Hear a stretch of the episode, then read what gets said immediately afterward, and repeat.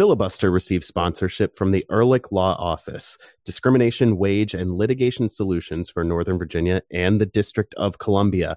They want you to know that your rights matter. You deserve to be free from harassment, and you deserve to work. They cover workplace discrimination and wage theft, non competition and non solicitation litigation, civil rights, takings and disability, and a lot more. For a free consultation, go to ehrlichlawoffice.com slash filibuster.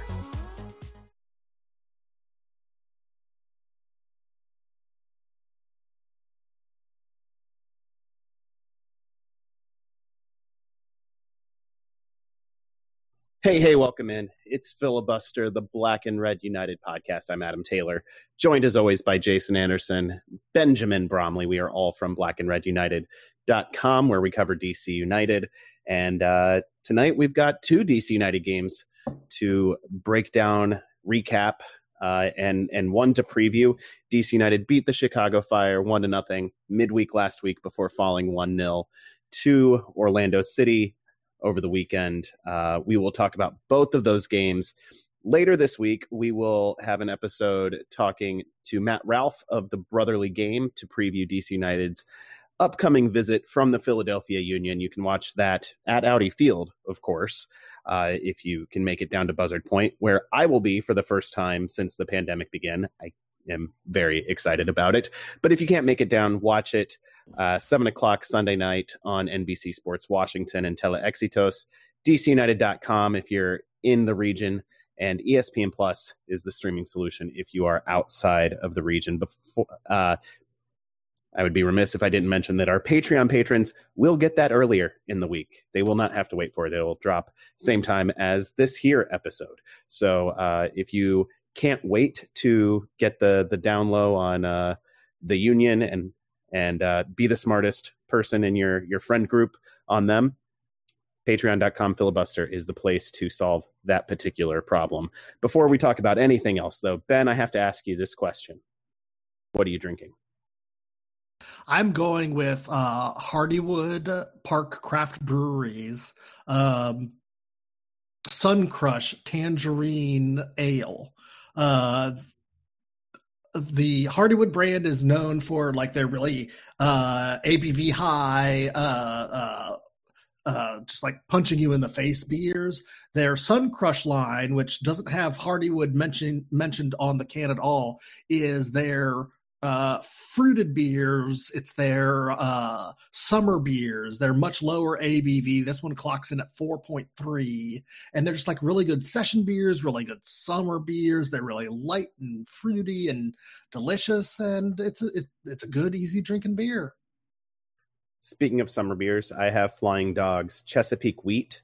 Uh, American wheat beer, which is it's definitely a wheat beer, but the hops that they have in it are really citrusy and floral. Um, it's not like the bitterness of an IPA, but you get some of that tangerine, some of that um, really floral flavor going with the wheat, and it works really, really well. It is a refreshing, summery beer, and I, I'm really happy for it. Flying Dog, of course, also does the world's greatest summer beer, the uh, Dead Rise Old Bay summer beer. But you didn't know that was a I boat.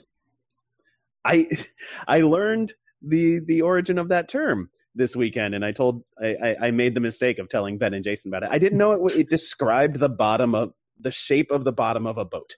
I did not know that that's what it referred to. I thought it was some kind of diving or something else deeper under the water than the bottom. You haven't you haven't lived near the Chesapeake Bay enough. You need to move closer to the Chesapeake Bay. I mean, I, I spent the weekend camping on Delaware Bay, which is not the same thing. No, but I crossed the bay. I crossed Chesapeake Bay twice, so I have that going for me. Jason, what are you drinking? You who lives on top of Chesapeake Bay. I'm pretty sure you're in a dead rise boat right now. Uh, I can confirm or deny uh, that claim. Um, no, I, I have a uh, Paloma. So I have uh, some Olmeca Altos um, Blanco tequila with uh, some lime juice and some uh, grapefruit soda and it is pretty dang good.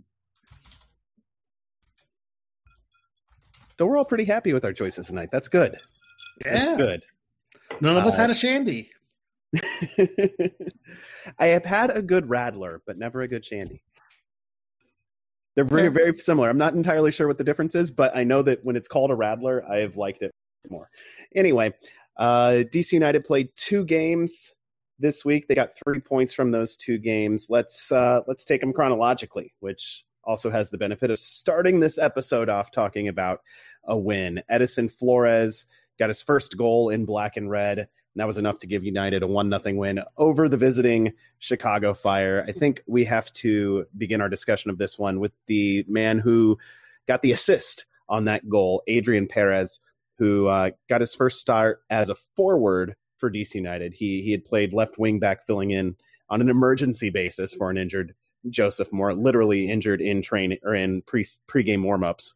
Um, but this was his first start in his natural position up top, and uh, he impressed both as a, in his own right and as a key to unlocking Orejas and getting him his first goal. Yeah, there was a, there was an interesting uh, understanding there. I know Ben has more to say about uh, Perez. I just thought, you know, one major advantage for Perez is just going to be if Flores plays the best alongside him, then you gotta he's he's probably going to get more time.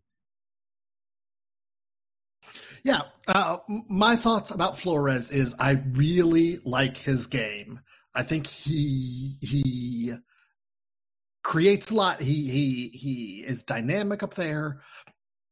I don't know if he, I don't think he can lead the line. I don't think he is a target forward. And I don't know if he is a goal scoring forward. And my thought is that that's what this team needs. Like going to the uh, uh, second game, going to the Orlando City game, uh, he helped create a lot, and that's great. But no one was up there helping finish off the chances because we've got a lot of of uh, supporters, a lot of creators, but the team right now doesn't have a finisher on the field, and so I think it's and, and they're all injured right now, so that, that's not not that surprising. But it's going to be, I think it's going to be uh, a key thing to see who works best with Nigel Robertha, with Ola Kamara, if Erik Sorga can uh, uh, put on uh, his scoring boots, or if they're going to need to just uh, uh, muddle along with a, a, team like this because none of those guys are working very well until they get to the summer window. So I like a, I like a lot of what Adrien Perez does, and if he can put on the scoring boots, then I'm all for him uh, continuing to uh, play. But it, it's it's trying to find all the right pieces and and merge them together. Yeah, I think he he did a few different things that I liked over these two games. Um, a, the the first thing that jumped out at me is he does all of the work that Sorga was doing, but also has the ability to at least appear goal dangerous and contribute to the attack, which Sorga did not do yeah. early this season. Um, Perez he he I think against Orlando he was seven or nine, seven of nine on dribbles mm-hmm. completed, which is absurd. They weren't always in the box or anything like that, but he's obviously got that indoor soccer close control thing down. Um, and and so I mean that that definitely brings something when DC United are not able to create a bunch of space in the final third right now, um, except when they're in transition. Having him there to be able to dribble somebody and and find somebody else, whether it's a, a cutback chipped ball for for Flores to to head in or something else. Um, it, it, it's a tool that DC United needs at least oh, for yeah. right now. I mean, he's. I feel like he'd be a great like second forward and, and like playing under an out and out uh, fox in the box and supporting them but I don't I don't know if he's. I'm, I'm not worried about his best possible use right now. I think right. I, I think I'm not. I'm not worried about his best DC United. Use. I think the best version of DC United probably uses him as a sub for sure. for all the reasons you laid out. But right now, we don't have that. Right now, he's you know just looking at the immediate future. I expect him to start against Philadelphia, and I won't be oh, mad sure. about that. And I think unlocking Flores is a huge part of that because because of his movement, um, he he draws defenders to him because he can dribble one guy, he draws two or three guys to him, which creates space for everyone else. Um, this is these are good things to have on the field right now, and having to to like a defense having to focus not just on Flores but on somebody else, anybody else in the box is going to help Flores as we've seen already. And so I'm I'm I, I've been really impressed with Perez. I didn't expect much of anything from him, and he's right now he's he's got to be a starter for this team for the immediate future. Right, and and what he really has been adding is it's not so much like eye catching stuff. There have been a couple moments where he's come up with a nice first touch to control a ball that was maybe not looking like he was going to be able to do anything with it. I think that happened against Chicago. There was a a nice little um you know a little roar from the crowd uh which is nice also just to have that happening at the stadium again both for soccer reasons and just like it might be safe for some people to be at the stadium uh if you've if you've been vaccinated um so that part is pretty cool um but but I think he just he adds a certain fluency to what DC's doing going forward that um you know, some of it is just a, a, um, a more developed understanding with Flores. Some of it's that willingness to control the ball and, and maybe keep it for an extra touch. Um, but yeah, overall, uh, I, I think he's kind of played himself into more minutes on and off the ball. You know, the it's not just the combination with Flores. It's just not just what you guys are saying, but when you look at you know his defensive actions, he's maybe not as fast as Sorga, and therefore his pressing is maybe not as uh, intense. He's not right all over you um, as quickly. But on the other hand, he does seem to take up some good positions. He makes it kind of hard to play out. Um, and so, it, you know, overall, I think it's not a mistake or it's not, you know, Losada being nice when he said that he thought Perez was the best player against Chicago. Um, and, and again, against Orlando, he wasn't too bad. He's, he's, you know, he's not just starting because there's no one else to turn to right now. Uh, because I think Losada has shown that like if he felt like there was no one else to turn to, he would do something else. Um, this is how Perez ended up at wingback for a game. You know, he had an injury and he had to go somewhere with it, and he said, "Why well, I go with this?" Um, and it's not where you would have thought he was going to make his first start. Um, but that willingness to give it a shot was important, and I think um, you know overall he's maybe not going to be the most spectacular player, but there's a little bit of that force multiplier thing where he's making some of the guys around him better and getting those guys to play better is more important than having an individual in that spot that is individually a better player. Um, and I think we're starting to see that a little bit with the attack as this, uh, you know, this nice understanding. Yeah, I tried to ask Perez about this after the game, and he he just didn't have it's one of those things where that kind of understanding is sort of hard to put into words and he was like yeah you know uh, eddie's eddie's a good player and it's it's been real easy playing alongside of him. Um, which you know unfortunately means you don't get much of a quote but like i get it because sometimes putting those connections you can make instantaneously how do you explain that? You, you know it's not really it just sort of comes naturally into you it's like well yeah it was obvious what to do you know I looked at the other guy and he was looking one way and I was looking at the same spot and it was it was great, you know. But that's nice for the attack. It's maybe not nice for quotes, but it's nice for the attack. We'll have more on the for, on a, another force multiplier later, uh, just a little bit later in the show. Uh, I want to talk about a bit of formation shift in this one. Uh, Hernan Losada going away from the three four three or three four two one that we've seen so far this year, and going with a three four one two for the most part. Uh, sometimes there's a true three-five-two in there too, with the defensive midfielder behind two central midfielders instead of an attacking midfielder ahead of them. Um, but two strikers up front in in Perez and Flores, and then Drew Skundrich on his debut, Mister Andy Sullivan, uh, coming in underneath them. Um, it was a different look, and I think for the most part, it, it worked. It was um, it simplified things which I think is is probably helpful. And we heard Losada talk about giving uh, giving Flores a free role in mm that, and really almost um, Perez and Flores both had a free role, and they just understood and made it work.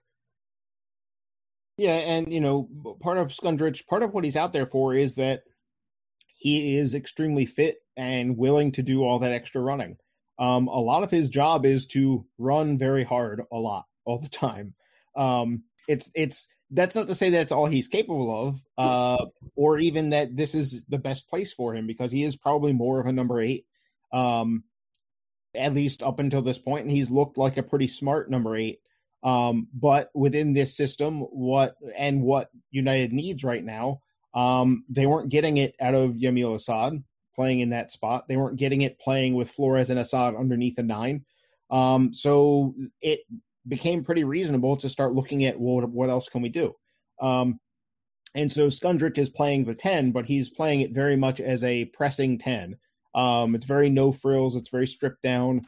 The job is to make it so that other teams can't play between the forwards and the midfield. Uh, and if you try and play in there, someone's going to be right on you trying to take the ball from you constantly. Um, and he's done a good job of it.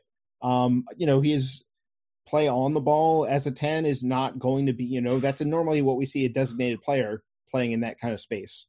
Um, he is not going to be that guy passing or dribbling. He's he's not going to create a ton of goals or assists in that spot, but that's why Flores gets that extra freedom. And that's kind of again this trade-off just like with Perez where it's like what can we do to get this obviously very talented player uh, to play at his best? And if we have to serve, you know, I've I've mentioned this concept of a player being more of an assistant uh, on the field um, a few times in the past, and you know if what Flores needs is a couple of assistants rather than um, being you know kind of the assistant to somebody else, if he needs that dynamic flipped around, then it's worth investigating, especially at this point in the season with so many guys out injured. So um, yeah, Skundrich has you know whether it's the Chicago game playing that uh, ten role uh, against Orlando City. It was more of a traditional old school, almost old school three-five-two with no actual 10 uh, for a chunk of the game. Um, but in both roles, he has made it really difficult for the other team to do anything where he is. So whether that's winning the ball or simply showing that he's so effective at harassing people that get on the ball that you're like, let's not go that way. Let's go somewhere else. Um, you kind of tilt the game uh, you tilt the game away from yourself. You force, you know, if, if it's Chicago, they want to play into that space to um, Giménez. If Skundrich is so effective, they they're like, oh, you know, we can't even pass to Giménez anymore. It's, it's pointless. Um, and that influences things like you know Chicago at halftime pulled Giménez out of that game. Um, they they brought in Casas for him. Um, you know, these are the kind of things that DC is doing. This Orlando game, uh, Oscar Parejas showed up with a plan in his back pocket to shift to a back five if they had a lead because of DC's press. And so while one nothing over Chicago, and it, it, you know, let's not pretend that this game was in the bag because like it was a little nervy at times. It was not as confident as you would like against a, a team that Chicago was bad. You know, we had Ruben Tish on here and he was like, Chicago sucks. It's going to be bad. And they were pretty bad. And DC still almost gave them something. Um, yeah, they hit the post a couple, or they hit the woodwork anyway a couple of times yeah. over the and, course and, of this game. And made you know Jon Kempin had some some moments where he had a little worry. His positioning, I think there was at least one save where he stopped the ball without knowing that the shot was coming. He just his positioning helped him out more than him making the reflex save or seeing the ball. Um, but yeah, um, you know the fact that DC is able to make Chicago make you know Giménez is arguably their most fundamental player, and for them to just pull him out of the game and be like, this isn't working. We're going to do something else. Um, and then the next game for Orlando to say, like, if we get a lead and they bring Gressel in, we are switching our tactics entirely. Um, our formation, our whole approach to the game, we're changing it. It it says something to the progress that DC is making right now. It's not necessarily a, a lot of fun because you would expect a team playing that well to then have two home wins and maybe one of them is kind of a blowout over Chicago.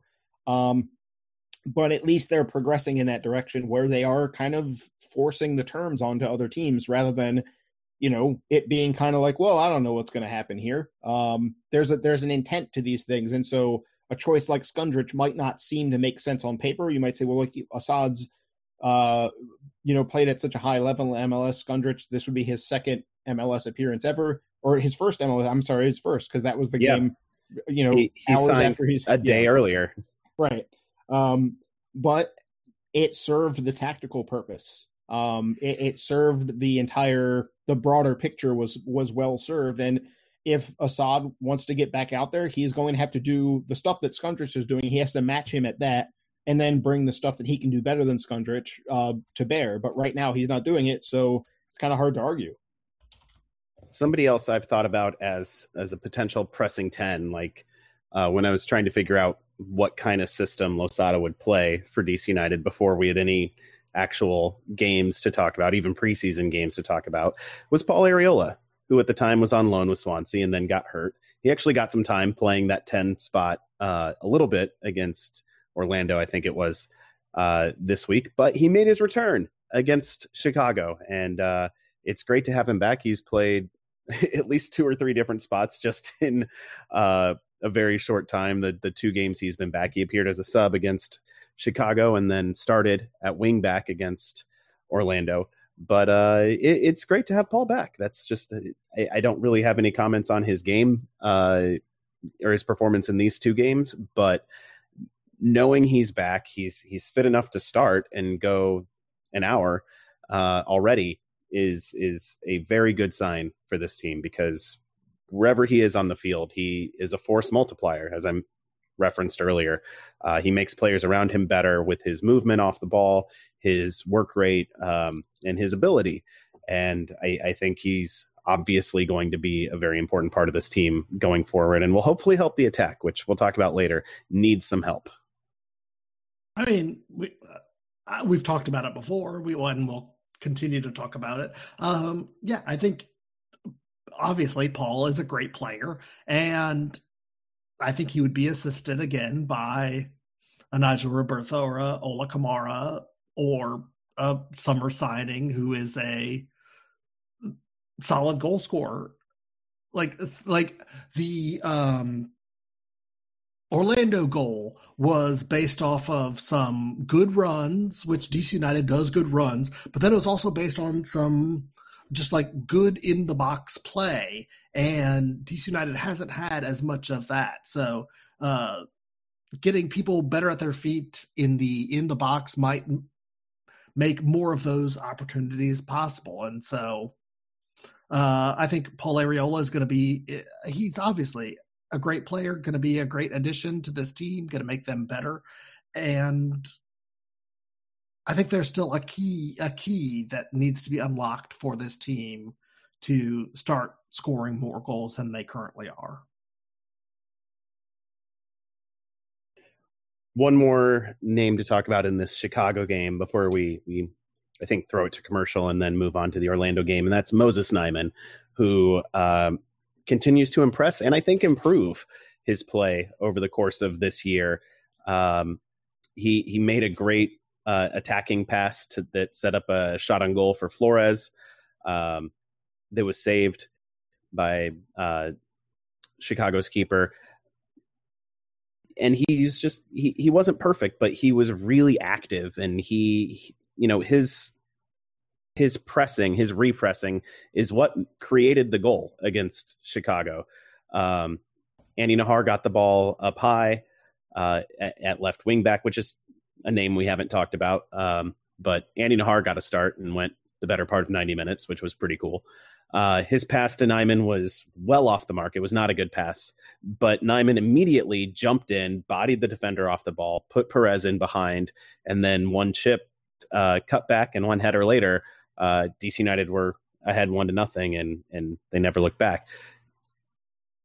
And that was just, it was great to see that part of his game. And then he just he keeps showing that he belongs. And I'm not sure you at this point can take him out of the lineup on on a full time basis.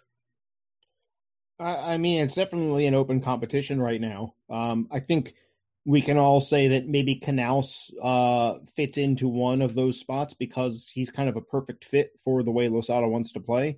Um, and and I want to give credit to Junior Moreno for his performances in these two games where it was a better. He was improved. Yeah. Um, and he needs to. He he needed to, and he can also. It's not one of these like, well, he's kind of at a ceiling. I don't know where he's going to go. Um, he's been kind of a little below what he should be able to do for quite a while, and so this step up was important for him. Um, Felipe also makes a lot of sense for the way Losada wants to play. Um, Skundrich obviously is getting his moments, uh, and it makes me wonder if you know Losada might say, you know, Felipe could also play once he's 90 minutes fit. Maybe he could play a similar role to what Skundrich is doing uh, as a pressing 10. But the point is that there there are now there's serious competition, and Nyeman, even amid that serious competition, is giving plenty of reason to just stay out there, regardless of who else gets gets the other spot. Um, the fact that he adds that that connectivity, I think Losada has said connectivity in each of the last two press conferences, so you know he's thinking about it. Um, it's a major part of playing the kind of way they want to play, the quickness they want to play with, because you have to be able to play inside and have that player move the ball along one or two touches. Um, that tempo, if you go, go to a central midfielder and they need that third touch or they need to turn backwards, it slows everything down and the whole system kind of bogs down at that point. Um, and that takes a lot of vision and technical ability, and that's what what Nyeman brings to the table. Um, I also, since you mentioned Najar, I just want to throw in that he was really effective in that wingback role um, against Chicago. He had, uh, I think it's five successful dribbles and one five uh, free kicks. Well, he was fouled five times. Um, so that's that's making a big difference in the game. Um, even though he might not have a goal or an assist, he made a real tangible impact as well. So now we've got um, as we'll talk about with the Chicago game, now there's more competition at that position. And so we're getting something that, um, whether it's Nyeman, whether it's the left wing back, as the team's getting healthier, we're actually starting to see what this team is maybe going to be capable of once everyone's healthy. And we're not talking about, uh, you know, a Thursday to Sunday with, you know, half the players are like, oh, he can only play 30 minutes or he can play a half, but that's it um, as they get closer to actually being legitimately healthy, uh, it bodes pretty well that they've got a variety of options and a variety of ways to approach games. And I'm starting to wonder whether Losada is going to be that kind of coach who's like, this specific game calls for this player, whereas this next game calls for this other player who is slightly different. Um, you know, you mentioned Arriola, and it, it's going to be wild to have a debate over who should be starting in any particular game and not just well these are the 11 bodies we have Adam, don't don't jinx this. Don't okay, jinx it. I'm You're knocking gonna, wood. Now, now, there's going to be 15 more players who get injured because you just said that. This is my fault. I accept responsibility, and, and I apologize also, in advance. It, it also gets into how players will be used. You mentioned Arriola against Chicago or against Orlando. He ended up as a wingback. We've been talking about him maybe playing further forward. Uh, Kevin Paredes started the game in a further forward role and then became a wingback as they pursued the goal. Um, and those are both those are two guys that can both play both of those really really well. Um, so it might make it harder for us to predict the starting lineup kind of across the table here. But it's much better to be like, oh, you know, that this might be a good game for Mora rather than Najar, or this might be a good game for Paredes to play in part of the front three rather than as a wingback it gives so many more options and so many more different. You know, I've talked about having a different set of forwards. You, you don't want redundant forwards. Now we're talking about kind of throughout the squad that same idea where we don't have a bunch of redundant players, but we all have players that are good enough to fit into the system and be effective. So it's starting to look better, even though we're talking about again not a great win and then uh, a loss that was admirable, but also is still a home loss. And we'll have more on that loss in just a minute. Stick around. It's Filibuster, the Black and Red United podcast. Fairly, uh, or, or, or something worse happens. Ben, in the District of Columbia and Northern Virginia, you know who to call, right? Yeah, you call the Ehrlich Law Office because you have rights. That's right. And your rights matter. And you deserve to be free from harassment and you deserve to work. The Ehrlich Law Office handles workplace discrimination, they do civil rights. Uh, if you have a wage theft issue, they are there for you. If you have uh, a separation from your employer that you want to to get down on paper and you're dealing with a a non-compete clause or or something to to that effect. If you uh, if you feel like your civil rights have been violated by a local government, call the Ehrlich Law Office. Uh, if you want a free consultation, tell them we sent you. Go to ehrlichlawoffice.com slash filibuster or or something to to that effect. If you uh, if you feel like your civil rights have been violated by a local government, call the Ehrlich Law Office. Uh, if you want a free consultation, tell them we sent you. Go to ehrlichlawoffice.com slash filibuster.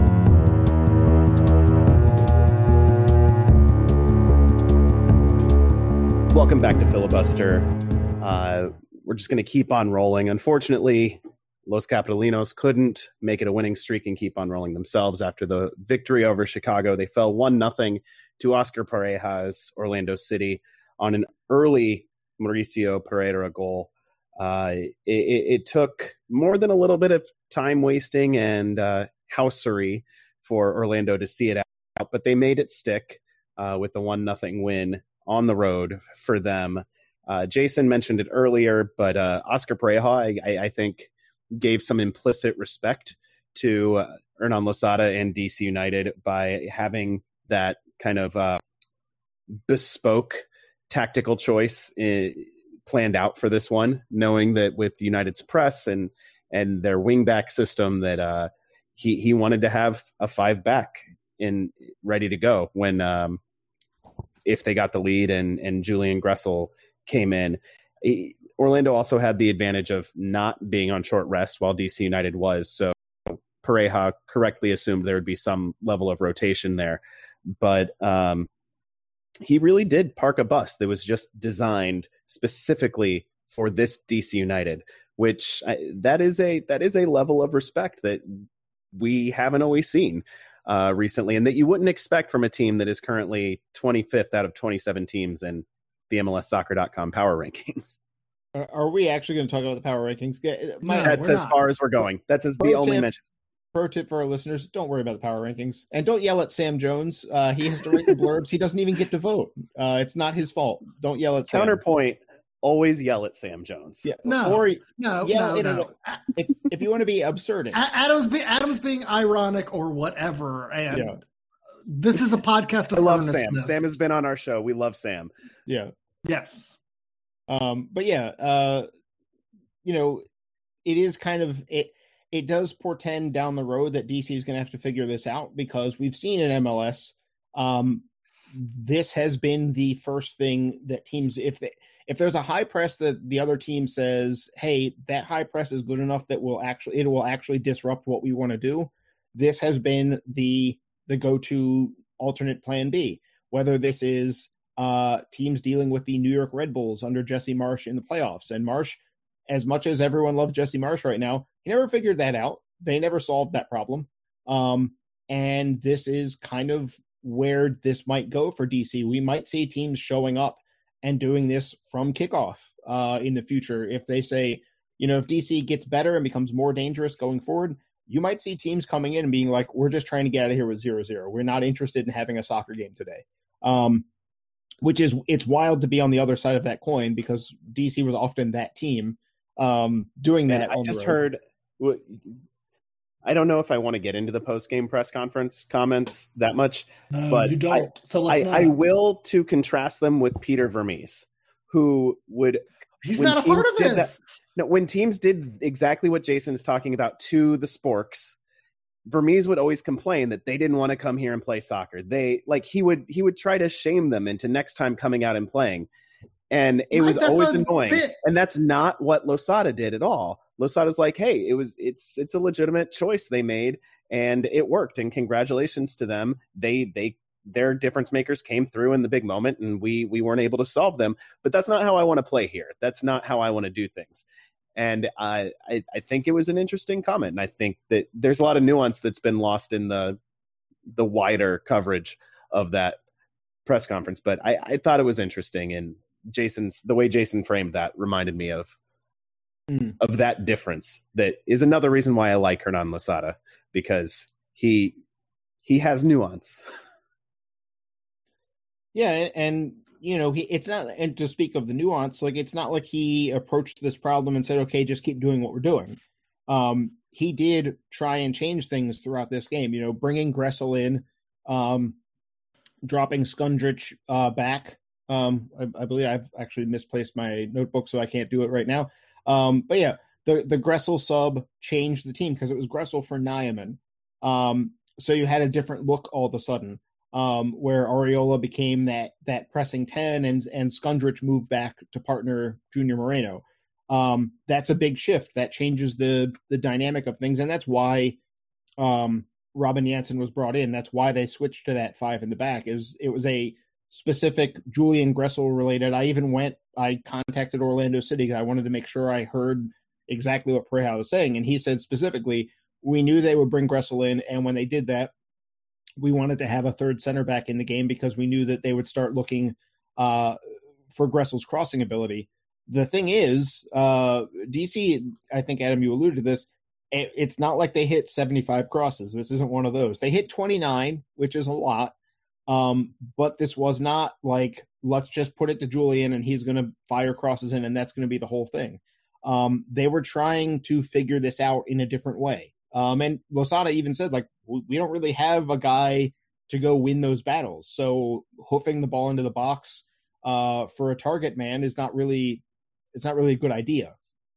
Um, so they didn't do that. They went about the game through the press and through movement. They brought uh, they made the triple sub, which was an interesting choice to mostly to add energy. Um, you know, you had some guys like Perez and Moreno that played uh, against Chicago that went um, almost 90 in Perez's case, and then uh, Moreno did go 90. Um, so you freshen up through them.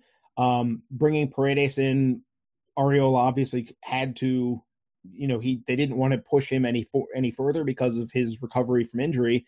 Um, but bringing Paredes in changed the dynamic some as well. Um, Paredes then went from that front three to in in as a wingback. They were trying different things to try and set things up so they were getting isolation on the wings rather than it just being let's hoof the ball into the box for Edison Flores to try and beat Antonio Carlos in the air, which is a bad idea. Um, so they said, let's not do the bad idea, let's do something smart. Um, and and while they didn't, uh, you know, DC did not create a ton of very big chances in this game. They they didn't have you know 25 shots or anything. Uh, but some of that you have to say Orlando defended really well. Um, I don't like it, but they really were extremely organized. They came up with every time their organization broke down, someone came up with a blocked shot. I think they had five yep. blocked shots, and all of them, or almost all of them, were really, really good blocks. They weren't like you just happen to be standing there. This was like someone turning full sprint and like to the edges of their athleticism diving in to make a block. Um, or in in one case, changing directions. Um, yeah. Edison Flores dribbling into the box and backheeling it to Paul Arriola, who takes one very quick touch to get it onto his right foot and then shoots. And that was just enough time for defender to who was chasing Flores yeah. to stop, change his direction, and lunge into the path of the shot.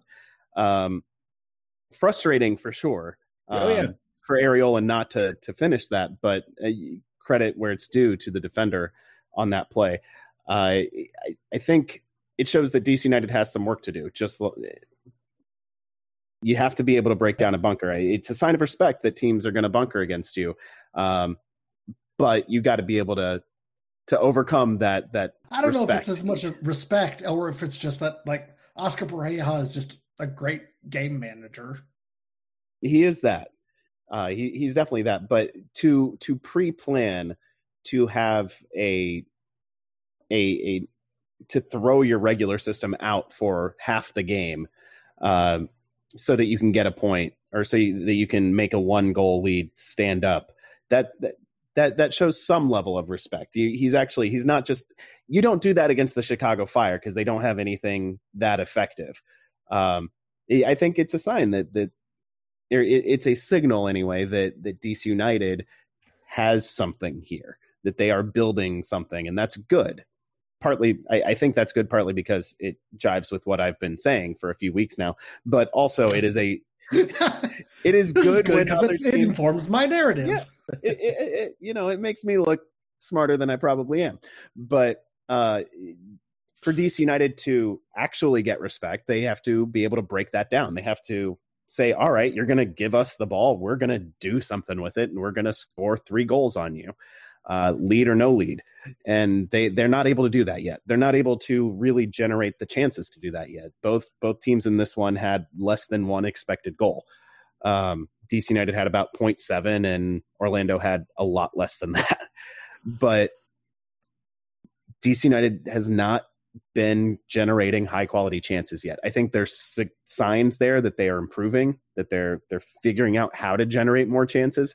They're just not quite doing it yet. And I think as players come back, as they they get the system down and everything, we'll we'll start to see that both off of turnovers and hopefully in in possession. But it, it is a, a place where DC United has a lot of room to grow and they have a lot of work to do on that front. Yeah, I mean, you mentioned the Flores back heel. He's kind of all of a sudden fallen uh, deeply in love with the back heel. So many back heels. Um, uh, it's like it's like four or five back heels a game right now. Which, as much as uh, I think two or three of them did not work, but the one against the one with Arriola obviously did. But the point is that when Flores wasn't confident in 2020, when thing when times were tough for him on and off the field, we were not seeing a lot of back heels. Uh, that's the kind of thing you do when you're having some fun. Um, so now the fact that we're seeing every back heel that can possibly be had, like I think Flores might have more back heels than the entire rest of the league in the last uh, three or four days. Well, it's um, rubbing off on the rest of the team too, because there have been a couple other players you wouldn't expect a back heel right. from who've, who've, pulled one out. Right. So, so one, we're getting a plague of back heels, or maybe maybe a, a, a harvest of back heels. I don't know how to a look at it crop. at this point. Yeah. Um, but but in in general, it does it does point to they're getting closer. You know that Arriola chance almost works. If it's not for this great block, um, that's a goal most likely. I, I, don't I don't think ISA does anything about that one. It, it was a good shot. He struck it well.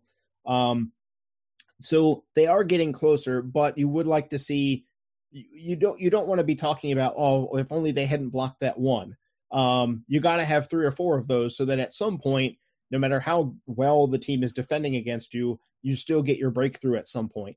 Um, and there will be most teams can't organize like Orlando did. Um, most of the teams DC is going to play won't be able to defend for that long of a time uh, in that level of organization, but uh, it does kind of it presents a new challenge to DC, which is that this is something you're going to see. You know, other teams are going to say like hey you know orlando did this and they got out of there. So we need to think about this and some of them might show up and just do exactly that. I don't think philadelphia is going to do that uh, this weekend. I don't think they really have any interest in sitting back. This game could be and it's another game that could get crazy but um, we are going to see this approach. We're going to see back fives at audi field on the other side in part because of this game and it does now set dc up with a kind of a very well defined you are going to have to solve this if you're going to win games at home uh, to the numbers that Losada has talked about wanting to. He wants to win every home game, like every coach, but like it's a point of emphasis, and you're not going to do that if five or six teams can come to town and bunker and get out of there with something. I uh, just want to shout out Kevin Paredes. His names came up a couple of times. He's back from injury um, and is uh, was was exciting in this game. He was fun to watch. He should have had a penalty called uh, late in the game that could have tied it, but uh, I, I think Charlie Bowman was who said that another DC United player referred to his getting up and playing through it as the the honesty of youth. Mm-hmm. Um, he then appealed for a handball that was not a handball. I, I hate right. to say it, but the, the ref well, got that part of the call right. Yeah. I still think he got kicked and pushed uh, and a penalty should have been called, but not for a handball. um, but Paredes was really lively. He was dribbling guys. You see why Paredes or why why Losada wants to get him in those isolation sit one on one situations because the the kid can create stuff even in his first appearance of the year. Yeah, yeah. and I think it's ahead, I think it's a a uh, it, it's great for all of DC United's youth players because I mean I feel like uh, Moses Nyeman also had a good game. Uh, Kevin Paredes has had a good game, and uh, like hopefully once Griffin Yow gets healthy, he's going to have good games as well. Um, it's the youth movement is starting to move more fully into DC United, and that's only a good thing. Yeah. Uh, speaking of the youth movement, uh, Griffin Yow was on the bench against Orlando, didn't get into the game, so hopefully he gets on the field real soon. Uh, Mike DeShields and homegrown Jordan Green, both uh, loaned Jacob to Loudoun Green. United, or Jacob Greene. I will get first names down. First names are weird. I'm really really bad at first names for some reason. Uh, Jacob Greene okay, and and Mike DeShields, uh, both loaned to to Loudoun United uh, this week uh, on a short term basis. So hopefully they get on the field there at Segra Field or wherever they happen to be playing this week. I actually am not sure. Um, but yeah, you know, good good things happening up and down the roster for DC United, and hopefully they can keep that going this weekend. That does it for this episode of Filibuster. Check back later in the week, or if you're a Patreon subscriber, go check Patreon right now. Um, for uh, a second episode, which will be a discussion with Matt Ralph of the Brotherly Game to help us preview the uh, visit from Philadelphia. Um, find us on Twitter at filibusterdcu, at black and red u, plus all our personal accounts, uh, which I think you can find from the filibuster uh, Twitter account. Find us at blackandredunited.com. Send your emails to filibusterpodcast at gmail.com, especially if you're a potential advertiser. We love to hear from listeners. We, we really love to hear from advertisers. Uh, download, subscribe, rate, review wherever you get your podcasts. Mostly, though, uh, this Sunday at the game, tell a friend you're with about the podcast. That's about the nicest thing you can do for us. For Jason and Ben, I'm Adam, and we'll talk to you again real soon. Say goodbye, Jason. I'm not on a boat.